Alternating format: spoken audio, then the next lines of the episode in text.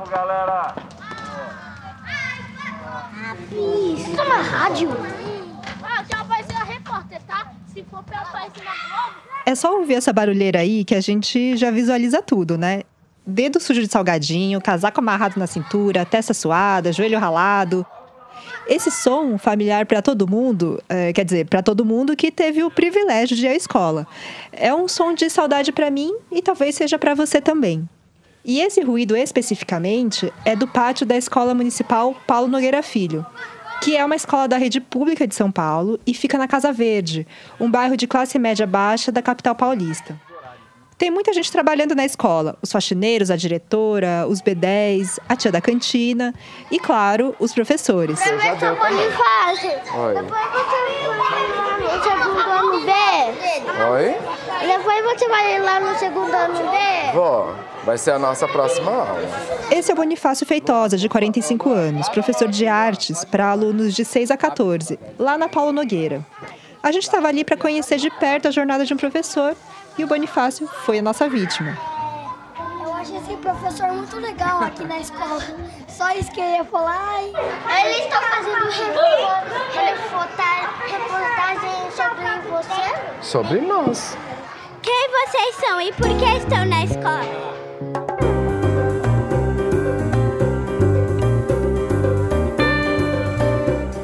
Seja bem-vindo ao Jornadas, um programa da Rádio Batente, a central de podcasts da ONG Repórter Brasil, e eu sou a Natália Suzuki.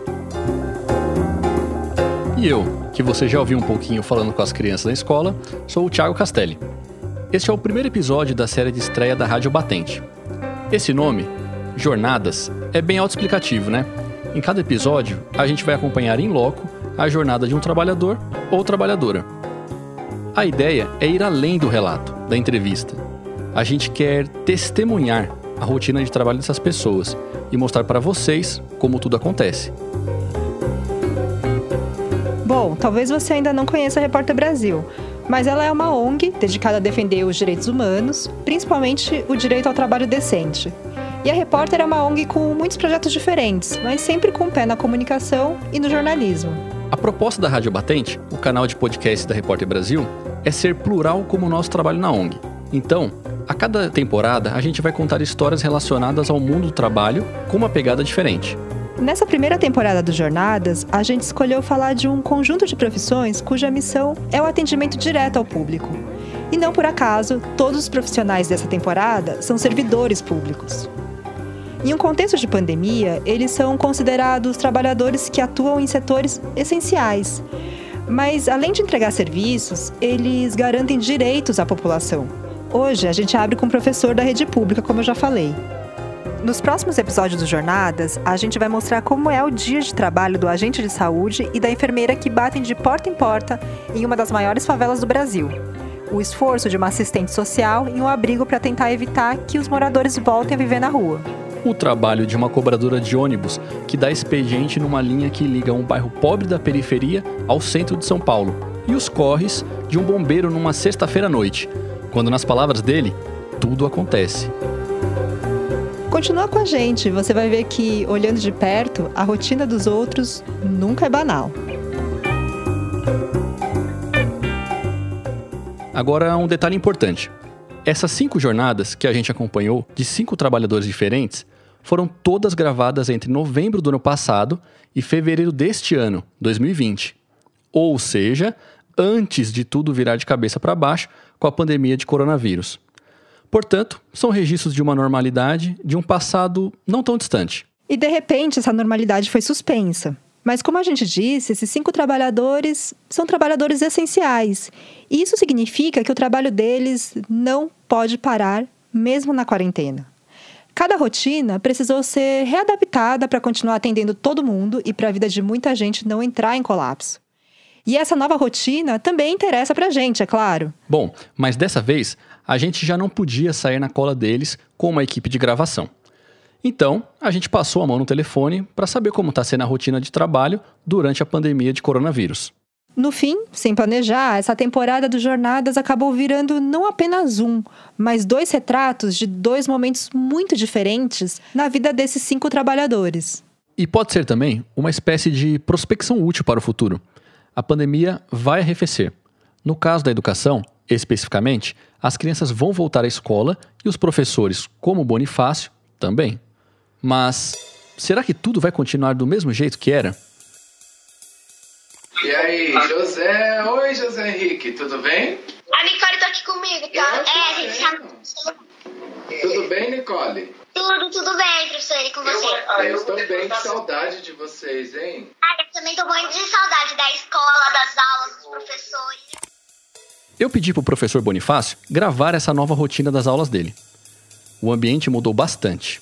Sem salgadinho, sem joelho ralado, sem correria.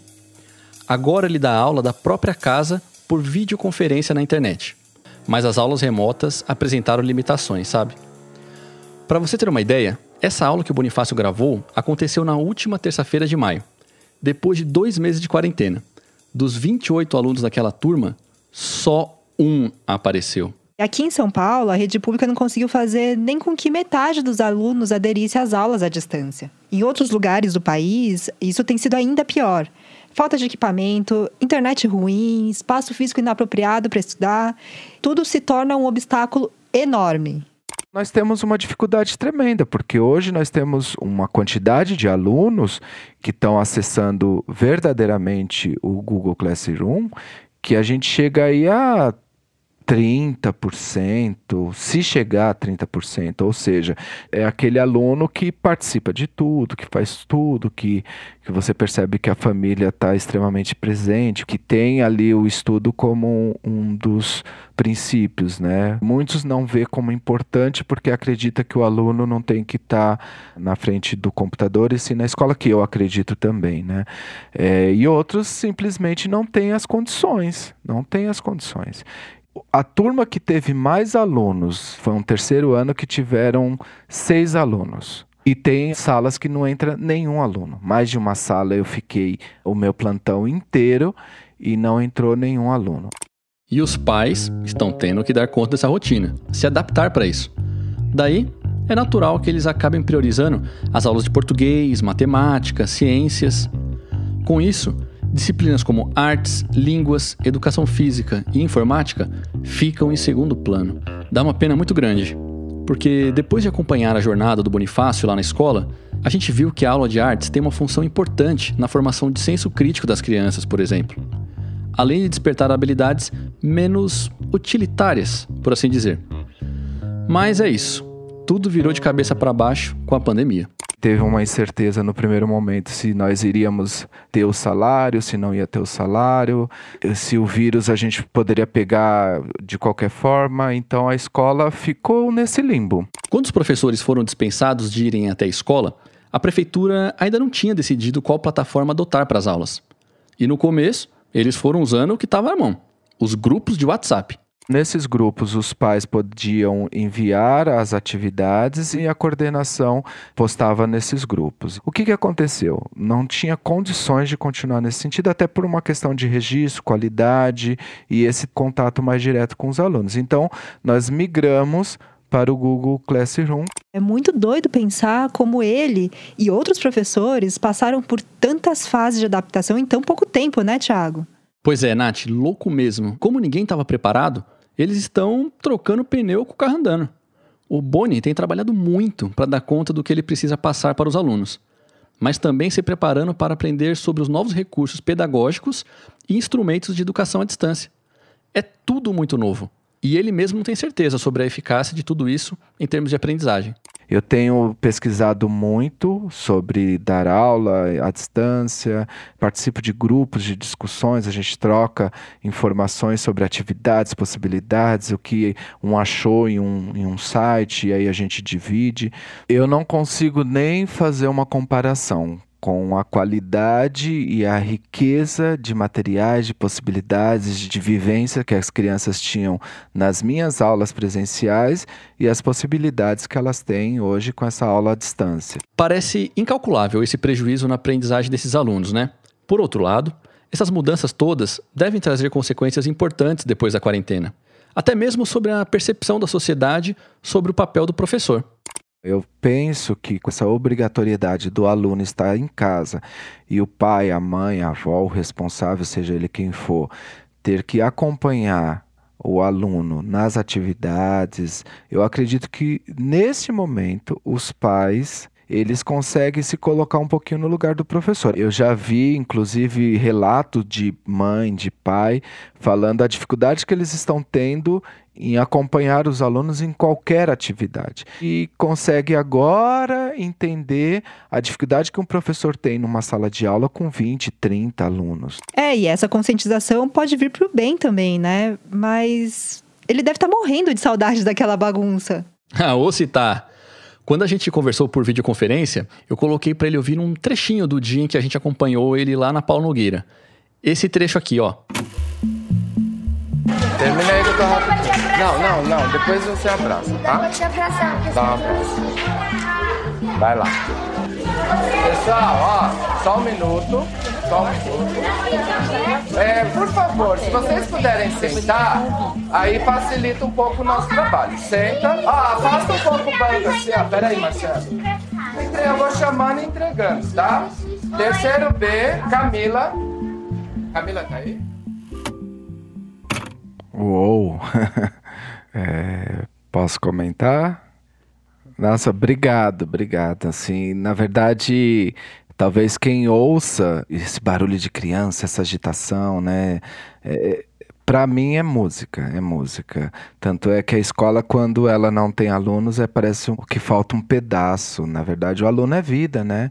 O aluno é é tudo. E para mim, esse som me remete ao que eu escolhi fazer, né, que é dar aula. Então, realmente eu não sei, não sei como que será depois dessa pandemia, se a gente vai conseguir ter tudo isso de novo, né? É, desse jeito, com esse carinho.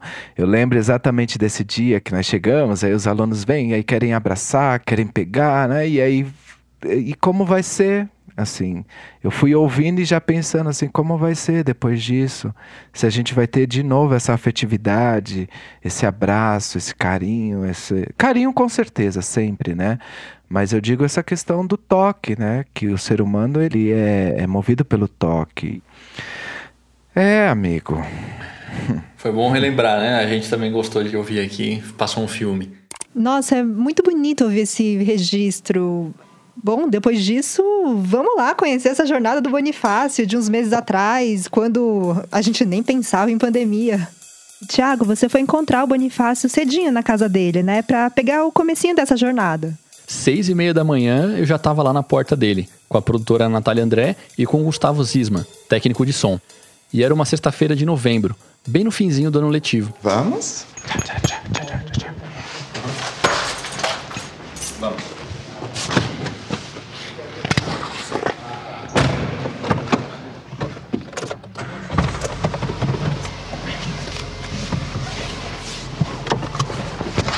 Daqui até a escola é assim, como eu estou no anti, é, contrafluxo, 10 minutos no máximo. Tá. Aqui é Campos Elíseos, né? É, eu estou localizado entre as estações Santa Cecília e Marechal Deodoro. E eu trabalho no bairro Vila Baruel, que é Casa Verde Baixa. A ideia era começar a entrevista no caminho, mas foi só uma palhinha. Nessa escola desde 2012. Antes de ser professor, eu era educador social, eh, com adolescentes em situação de risco em Diadema. Na, trabalhei na Fundação Florestan Fernandes durante cinco anos e trabalhei o, o, primeiro, o primeiro ano como educador social. A partir do segundo, eu comecei, fiz um projeto e comecei a coordenar um projeto de artes em Diadema. E ele também foi ator profissional durante 12 anos e dançarino afro. Mas eu, enquanto professor de artes, sou um professor que eu trabalho com as quatro linguagens.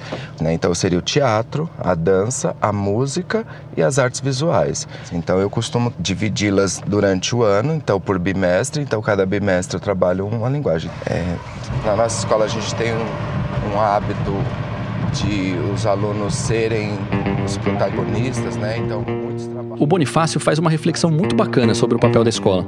Ele sente que muitos pais delegam para os professores a responsabilidade de educar as crianças intelectualmente e também a responsabilidade de uma formação cidadã.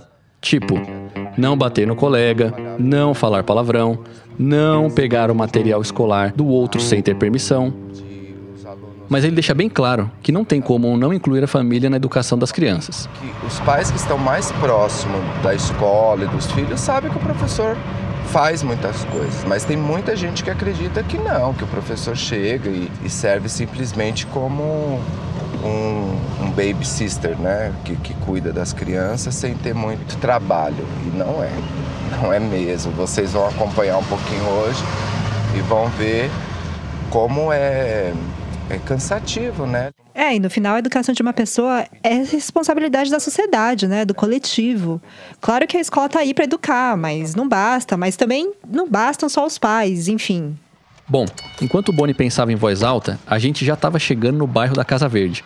A gente virou uma esquina e logo viu a cobertura da quadra de esportes. Depois o prédio laranja de dois andares e o pátio cimentado. Oi, bom dia, tudo bom bem? Dia. E aí, João? É a Globo? Não, não é a Globo. Olá, bom dia, tudo bem? Então vamos lá, gente. Um dia Boni hoje? Vocês vão adorar, o trabalho dele é ótimo. Finalmente, na Paulo Nogueira, o Boni tinha um ateliê para as aulas e para guardar o material de artes, que não é comum. Parece um detalhe, né? Mas faz toda a diferença. O Boni contou que em vários colégios por onde ele passou, acabou sendo despejado do ateliê para abrir espaço para outras disciplinas mais úteis, entre todas as aspas. Não, eu imagino, é, até porque faz muito pouco tempo que o ensino de artes foi incluído na Lei de Diretrizes e Bases da Educação Nacional. Foi só em 2016 e foi só aí que as artes visuais, o teatro e a dança entraram no currículo do ensino básico público e privado. Antes disso, só o ensino de música era obrigatório. A outra coisa que eu acho que as aulas de artes ajudam muito, essa questão do cognitivo, né? Porque ele sai daquela coisa técnica, ele sai daquela aula mais estruturada, vamos dizer assim, que você tem que é, aprender que dois mais dois são quatro. Aqui ele tem que aprender que se ele misturar azul com amarelo, vai dar uma terceira cor que pode ser o verde, mas se ele colocar uma outra, então é a descoberta, é a autonomia, a coordenação fina, é saber que não está sozinho no mundo. Então é uma aula que eu acho extremamente necessária. E qualquer pessoa que queira comprometer ou tirar esse tipo de linguagem de uma criança pode se considerar crime, enfim. Vamos lá. Minha próxima aula é o terceiro B e eles vão começar a pintar. É, espero que dê tempo. Deixa eu recolher esses trabalhos dos alunos de ontem. E aí eu fui colocando aqui embaixo. Ó, agora eu vou subir. Avisa para os meninos que eu vou subir, tá? Oi, tudo bom?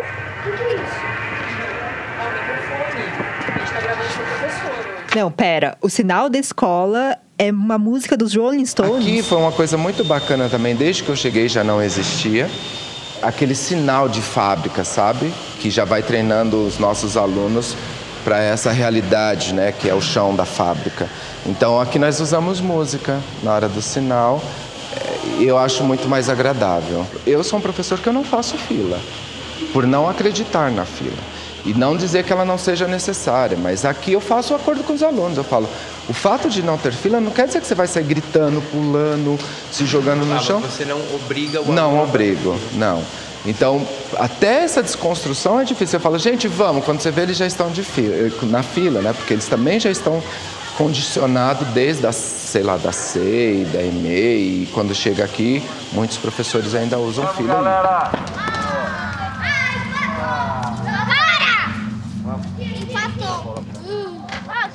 Oi, Mar, tudo bem? Oi, tudo bom? Bom dia, tudo bem? Hi. Deixa eu perguntar uma coisa para vocês. Opa! Lá embaixo eu vou mostrar como a gente vai desenformar os copinhos, tá bom? E lembrando aquilo, eu espero de vocês autonomia. Vocês já sabem o que tem que fazer, então faça. Mais uma coisa, nós vamos descer como a gente sempre faz, atrás de mim. Tudo bem? Vamos. Essa é uma coisa que eu sempre tive na minha prática. Aluno não é bobinho, assim, ele entende. E, e eu trato eles como. Pessoal, ó. Só... Lá na sala de aula, o Bonifácio fez uma rápida introdução da tarefa do dia. Mas é no ateliê mesmo que a disciplina dele ganha vida. Lá no térreo da escola, do lado do pátio. Só um minuto. É, por favor, se vocês puderem sentar, aí facilita um pouco o nosso trabalho. Senta. Ah, afasta um pouco o banco assim, ó. Pera aí, Marcelo. Eu vou, entre... eu vou chamando e entregando, tá? Então, ó, o de dentro vocês apertam assim, ó. Aperta, vai apertando, cuidado, se deixar cair, quebra, tá? E puxa. E o de fora, se vocês puderem, ó, dá um tiquezinho assim e descasca, tá? Se deixar cair, quebra. Feito isso, pega o lápis, faz os desenhos. Ó, vamos lá. Terceiro. Camila. Oba. Temos a Isabela. Oba. Oh, você não. Ai, que linda a sua jaqueta, Isabela. Marcelo, agora sim. Ó, quem já tirar, pode já começar a fazer os desenhos. Ó, eu tenho umas tesourinhas aqui. Caso queira, dá uma picotadinha assim com a tesourinha e puxa. Nesse dia, a primeira missão dos alunos do terceiro B era tirar da forma uns vasinhos de cimento e areia que eles tinham feito. E depois, no restante da aula, eles usaram tinta guache para desenhar e pintar esses vasinhos. Enquanto vocês estão desenhando, eu vou colocar aqui ah, os pincéis, os paninhos, tá? E aí você pode vir aqui, escolhe a tinta que você quer, leva até aí e pode começar, tá bom? Que é um espaço improvisado, mas que para mim ele faz total diferença para o meu trabalho. Então, é, a gente conseguiu colocar uma pia, um balcão de concreto no qual ele é o meu apoio.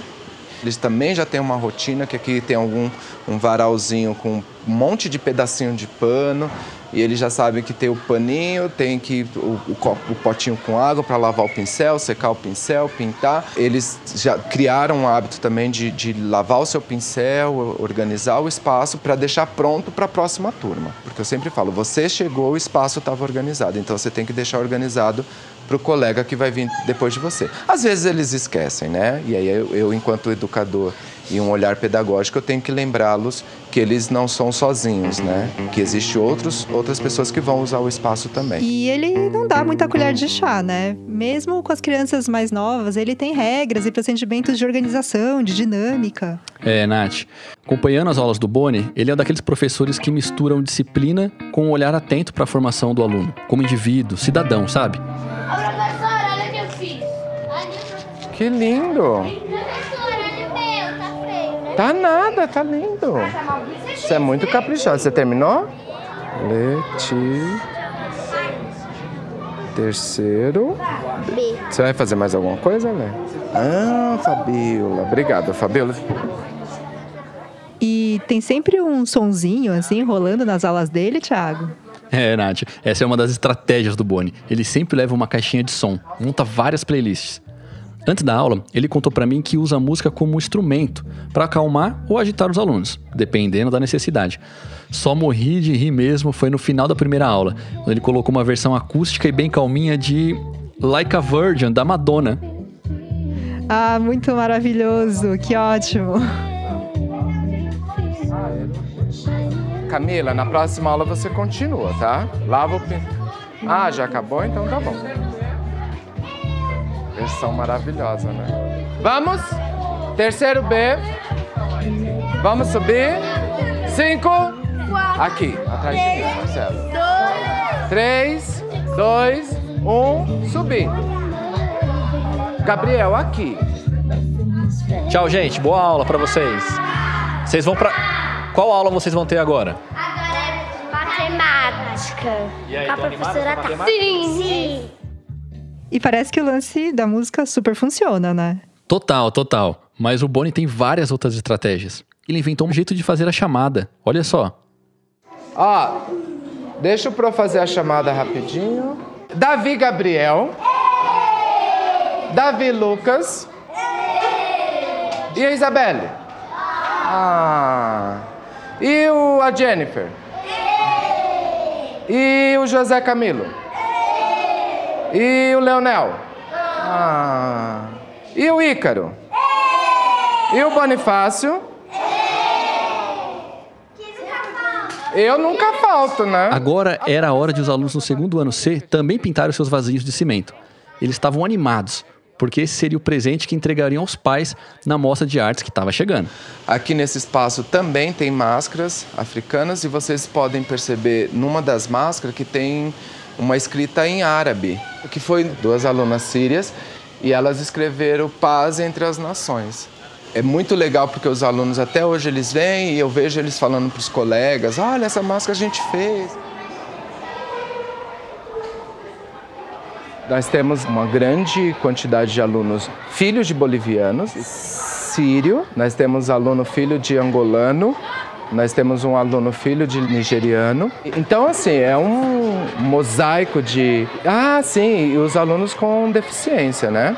Então, cada aluno com deficiência é um desafio para todos os professores, porque aqui nós temos uma política e a diretriz da escola é trabalhar com esses alunos também. Então, a inclusão ela é feita de fato nessa escola. Pois é, e a Paulo Nogueira, inclusive, já foi apontada como modelo para outras escolas de São Paulo pelos esforços que eles fazem na inclusão de estudantes de outros países. E isso é fundamental quando a gente considera que entre 45 a 55% dos alunos da escola são imigrantes de várias nacionalidades. Uma das iniciativas foi a criação de um grupo de dança tradicional da Bolívia, com pais e alunos. Foi um projeto xodó da escola. Todos os professores comentaram com a gente desse projeto, super orgulhosos. É, e vale dizer aqui que esse projeto foi feito em parceria com a gente, com a Repórter Brasil. Foi até assim que a gente se aproximou do Boni e da sua escola. Nós tínhamos até 2016, antes do projeto Multiculturalismo da Repórter Brasil, que, que nós conseguimos literalmente trazer as famílias bolivianas para dentro da escola. Antes de 2016, que é um período mais crítico, nós tínhamos muitos casos de violência, literalmente violência física, verbal, não se chamavam nome, os alunos pelo nome, então era o Bolívar, o boliviano, coisa do gênero. E por mais que a gente falasse, é, terminava na fala, não existia, não existia um projeto da escola verdadeiramente. Existia um desejo, mas verdadeira, verdadeiramente não existia. Porque passam tanto por aqui, você pode explicar, um, um chama atenção, Nossa. né? 30% basicamente da, da escola é, tem alunos bolivianos ou descendentes de pais bolivianos? Eu acredito que um pouco do resultado já é dessa construção do multiculturalismo. O trabalho que a gente faz de acolhimento, os pais bolivianos, eles falam muito bem da escola. Então um acaba falando para o outro, que fala para o outro, que fala para o outro. Eu acredito muito por uma indicação.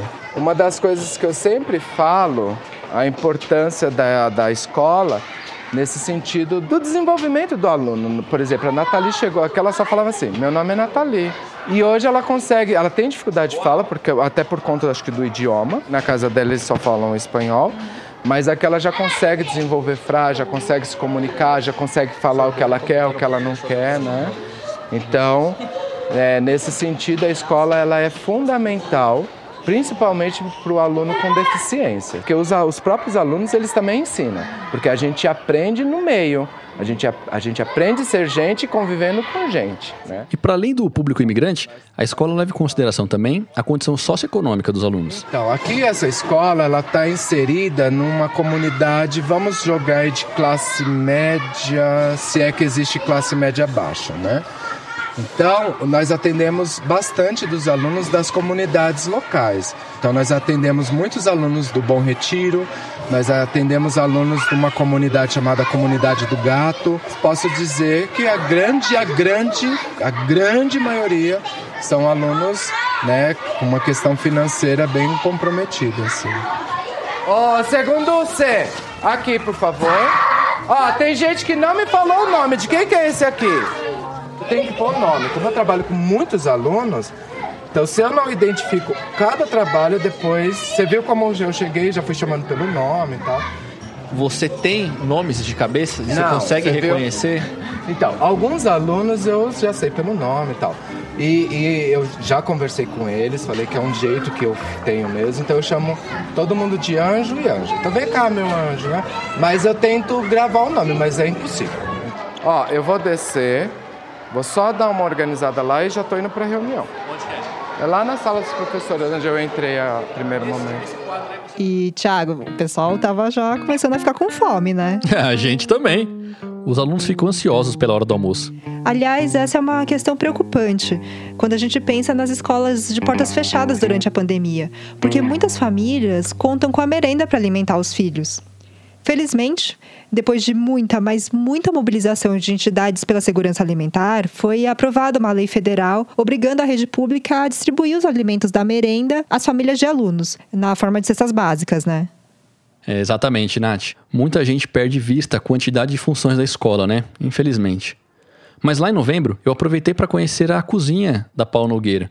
O cheiro tava bom, viu? Vocês estão cozinhando aqui comida para quantas crianças? Quantas refeições agora? Pra hoje, eu acredito que pra umas 200 crianças. E à tarde também. À tarde é pra mais ou menos umas 260 crianças. De manhã nós somos em duas e à tarde mais duas. Então dá um total de quatro, quatro meninas. É, de manhã nós fazemos quatro quilos de feijão. O cardápio é variado. Cada dia é uma refeição. Tem dia que é arroz, feijão. Hoje é arroz, feijão, ovo. O calor é, é bruto? É, demais. No verão a gente sofre aqui, né? O cheiro é bom. Maravilhoso. e a comida também é boa, viu? Se vocês quiserem experimentar aí. A gente vai ficar o dia inteiro, a gente vai fazer isso. Então tá bom. Ai, você não fez desfeita, né? Ah, claro que não, né? Você me conhece. A empresa terceirizada faz o almoço para as crianças com muita qualidade, tem uma nutricionista que acompanha, o sal é, é controlado. Cortamos muitas coisas aqui que já existiu, desde bolacha, salsicha e outras coisas. Então hoje nós temos uma, uma alimentação bem balanceada e alguns professores almoçar junto com os alunos. E porque a gente acredita que não basta você falar para o aluno coma verdura, use garfo e faca, se ele não tem o exemplo do professor que é o grande espelho, né? É um momento pedagógico. É interessante isso, perceber que a escola ajuda numa socialização que vai aparecer depois em casa, na mesa, durante as refeições e também em outras dinâmicas cotidianas do aluno. E é por isso que o professor não perde o olhar pedagógico nem na hora da refeição.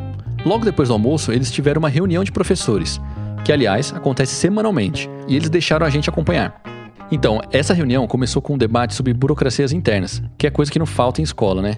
Isso porque eles tinham implantado um sistema de marcação online de faltas e presenças, e o sistema não parava de dar problema. Quando teve esse bug que perdemos tudo, teve professor que ficou até duas, três horas da manhã, porque depois esses registros são impressos e entregues para os pais na reunião de pais, né? Porque tá toda a vida do aluno ali, né?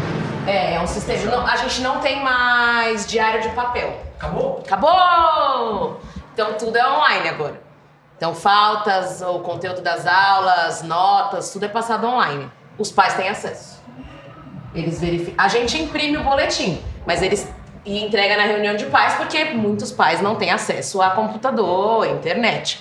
Mas eles teriam, se, eles, se todo mundo tivesse acesso a um computador e uma rede, é, eles teriam como acessar as notas e as informações dos filhos. Tem pais que já conseguem. Depois de discutir as questões internas, era hora de falar dos alunos.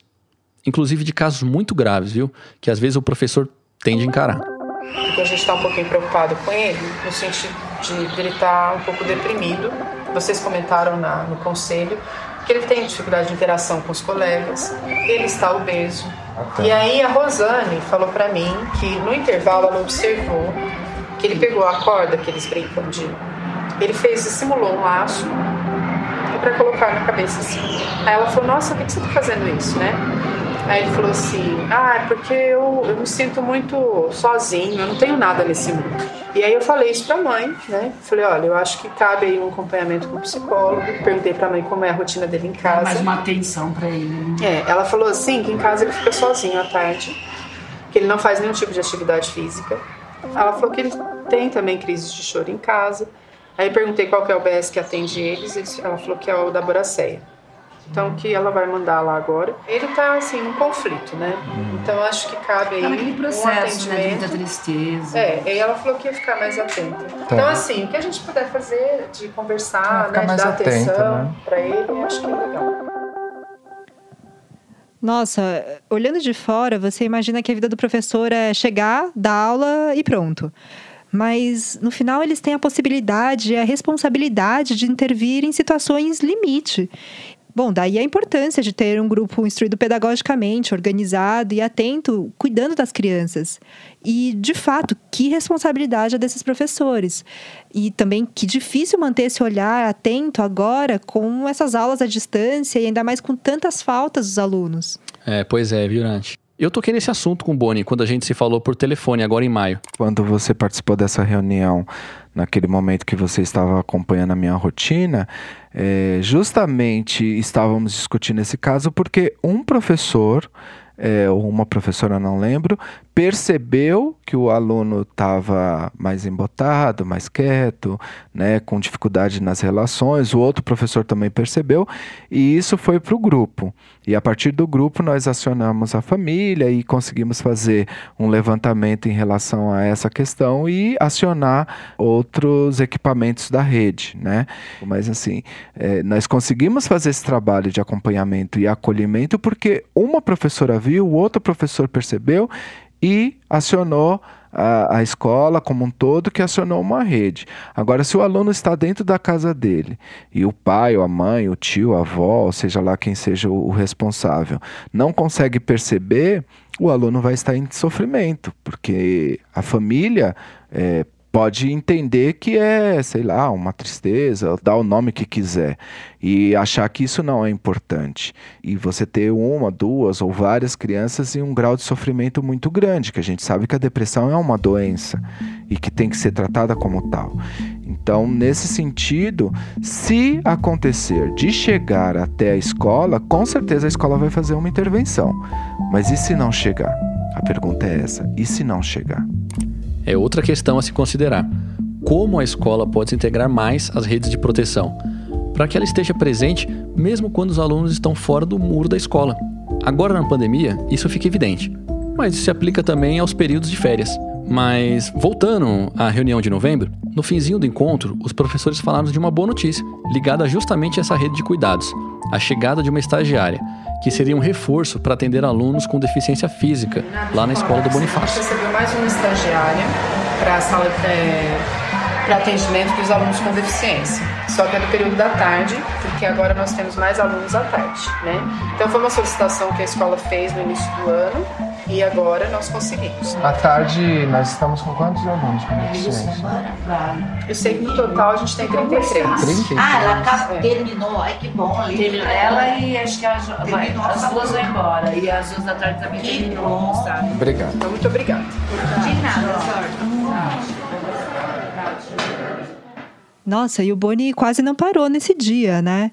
Até agora só teve a pausa do almoço. Mas agora ia ter um intervalinho pro recreio. Repara só o barulho, Nath. A algazarra era em torno de uma mesa de pebolim.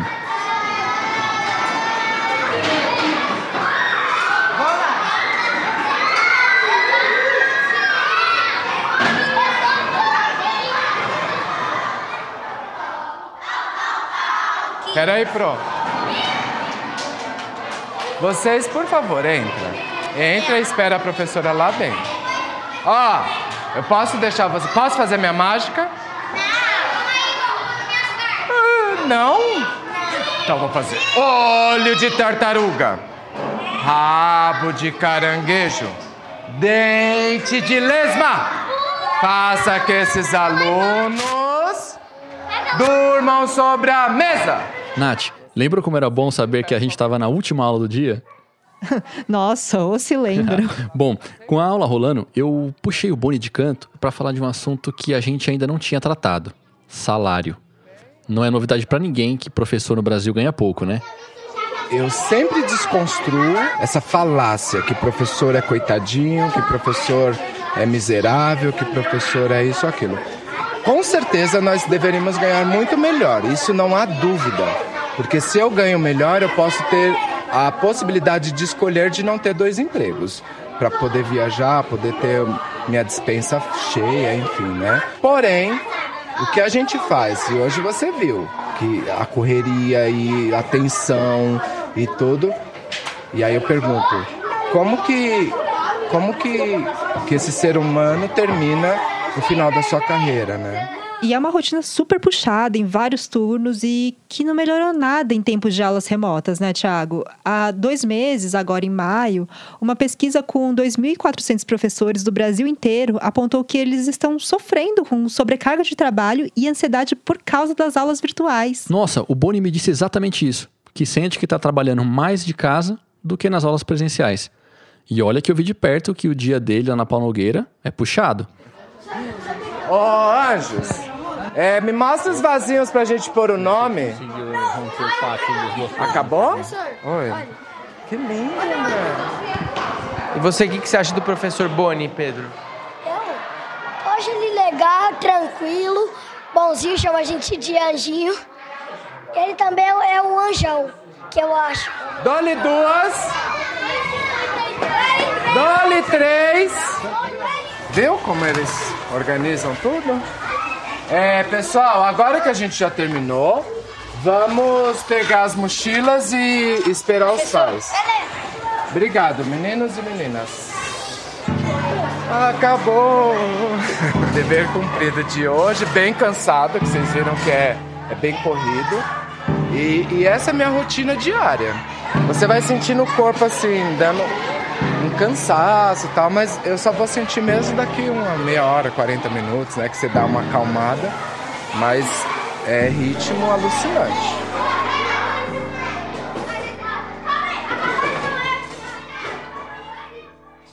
Quando eu retorno, a primeira, a primeira sensação que eu tenho é de dever cumprido. Eu, eu, eu fico muito feliz quando eu saio da escola e consegui é, garantir todas as aulas, todos os conteúdos. E quando eu estou voltando para casa, como agora, eu já estou pensando o que eu tenho que fazer à tarde, né? Então, qual o horário, o que, que eu tenho que fazer em casa, as articulações, né? É, eu consigo me desligar um pouquinho neste momento, porque senão a gente fica sem vida, né? Uau, que jornada! Mas antes da gente terminar, eu só queria trazer o que ele acha de como vai ficar tudo quando as aulas voltarem. Eu acredito que nós sairemos dessa com um olhar mais apurado, com um olhar mais verdadeiro para as pequenas coisas. Porque assim, você está preso, não poder abraçar quem você ama, você não poder ir para os lugares que você ia. Eu acho que quando a gente puder voltar para as ruas, poder voltar a frequentar os lugares, eu acredito que nós vamos valorizar muito mais e valorizar as pequenas coisas. Eu tenho orgulho da minha profissão não só hoje, como eu sempre tive. Quando eu entrei na faculdade, eu tinha plena consciência de que eu queria ser professor. Aliás, eu já era educador, né? Mas professor é quando você se apropria dos conteúdos com mais propriedades, enfim. Então eu tenho muito orgulho, muito orgulho de ser professor, tenho orgulho do que eu faço, tenho orgulho de fazer a diferença na escola na qual eu trabalho e tenho orgulho de fazer a diferença na vida dos alunos que passam por minhas aulas. Ah, e que bom ver que essa satisfação dele com o trabalho continua intacta, né? Completamente. Isso deixa a gente na expectativa desse retorno, né? Por hora, a gente deixa registrado um abraço de agradecimento ao Bonifácio. Então, um sonoro tchau aí pra mim. Um, dois, três e. Bom, e a gente também se despede por aqui. Esse foi o primeiro episódio do Jornadas, uma série da Rádio Batente, a central de podcasts da Repórter Brasil. O nosso próximo episódio vai ao ar daqui a uma semana e acompanha a jornada de uma assistente social em Campinas e o seu esforço para evitar que moradores de um abrigo voltem a viver nas ruas. O Jornadas é uma produção da Rádio Novelo e tem a coordenação geral da Paulo Scarpim. O Vitor Hugo Brandalize é o responsável pela produção e pelo roteiro, com a colaboração da Flora Thomson Devô e da Paulo Scarpim. A Natália André também participou da produção deste episódio. A edição e a montagem são da Clara Reustab e da Mari Romano. E a captação de som externo é do Gustavo Zisman. A nossa música tema é composta pelo João Jabassi, que também faz a finalização e a mixagem do programa. Essa temporada do Jornadas conta com o apoio da Louds Foundation. Tiago, muito obrigada pela companhia e até o próximo episódio. Valeu, Natália. Foi um prazer. Até semana que vem.